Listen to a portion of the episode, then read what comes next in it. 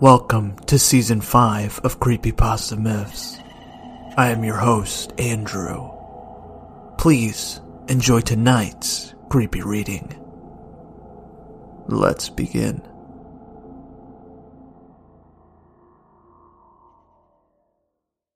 Robert the Doll, written by Anonymous.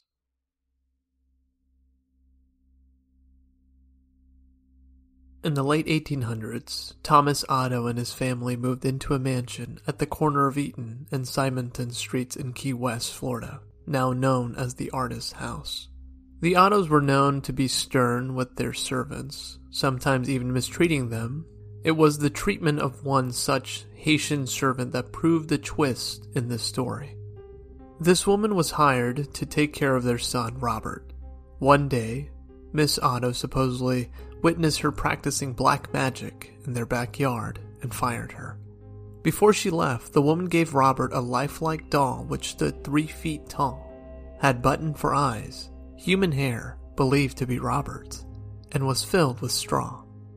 Dolls that resembled children were not unheard of during this time, but this one proved to be special. Robert named the doll after himself and often dressed it in his clothes. Robert the doll became his trustworthy companion. He took it with him on shopping trips into the town. The doll had a seat at the dinner table where Robert would sneak in bites of food when his parents weren't looking. Robert would even be tucked into bed with the boy at night. Soon this innocent relationship took on a strange nature.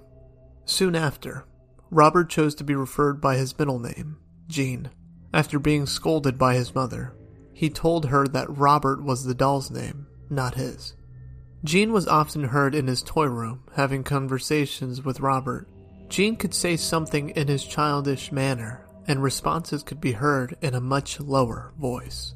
Sometimes Gene would become very agitated, worrying the servants and his mother. She would, on occasion, burst in to find her son cowering in a corner while Robert sat perched in a chair or on the bed glaring at him. This was only the beginning. Household objects would be found thrown across the room. Gene's toys turned up mutilated, and giggling could be heard. Whenever these unusual acts took place, Gene always said, Robert did it. The boy took the punishment, but always insisted that the blame was Robert's. As the mischief grew, more and more servants took their leave, as new ones were hired. The Otto's relatives felt it was time to do something. With the recommendation of a great aunt, Gene's parents removed Robert from his care and placed him in a box in the attic. This is where he resided for many years.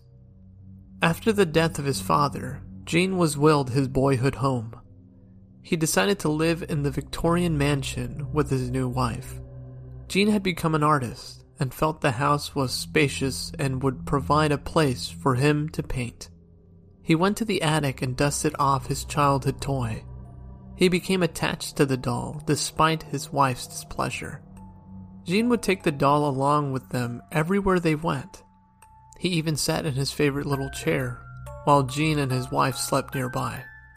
The turret room became Robert's domain after Miss Otto moved him back to the attic. Their marriage slowly became sour until Miss Otto supposedly went insane and died of unknown reasons. Gene followed, soon behind. Robert supposedly attacked people, sometimes locking them in the attic. People who passed by claimed to hear evil laughter coming from the turret room. For some time, Robert remained in the empty house by himself until a new family purchased the mansion and restored it. The doll was once again moved to the attic.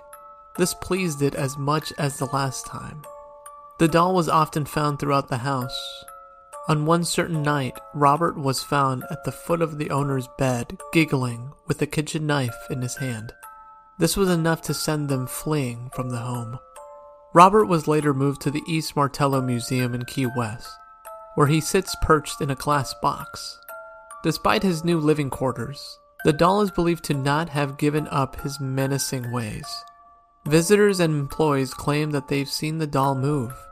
His eyes have been known to turn into a scowl.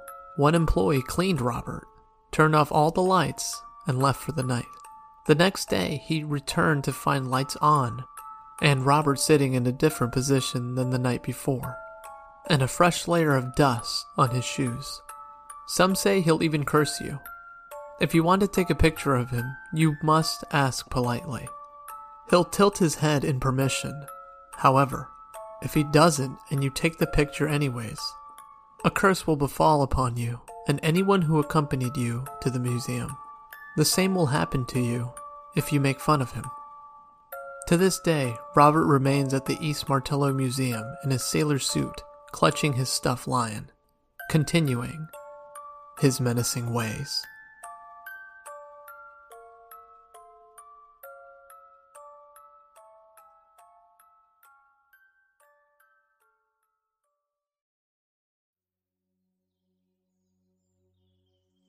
Thank you for joining me on this week's episode. If you haven't already, please subscribe to Spotify, Apple Podcast, or wherever you like to listen to. If you haven't done so yet, please do a review. It helps me out. Everything that I use is in the description below. Thank you again for listening to Creepypasta Myths. I'll see you guys next week with a brand new episode.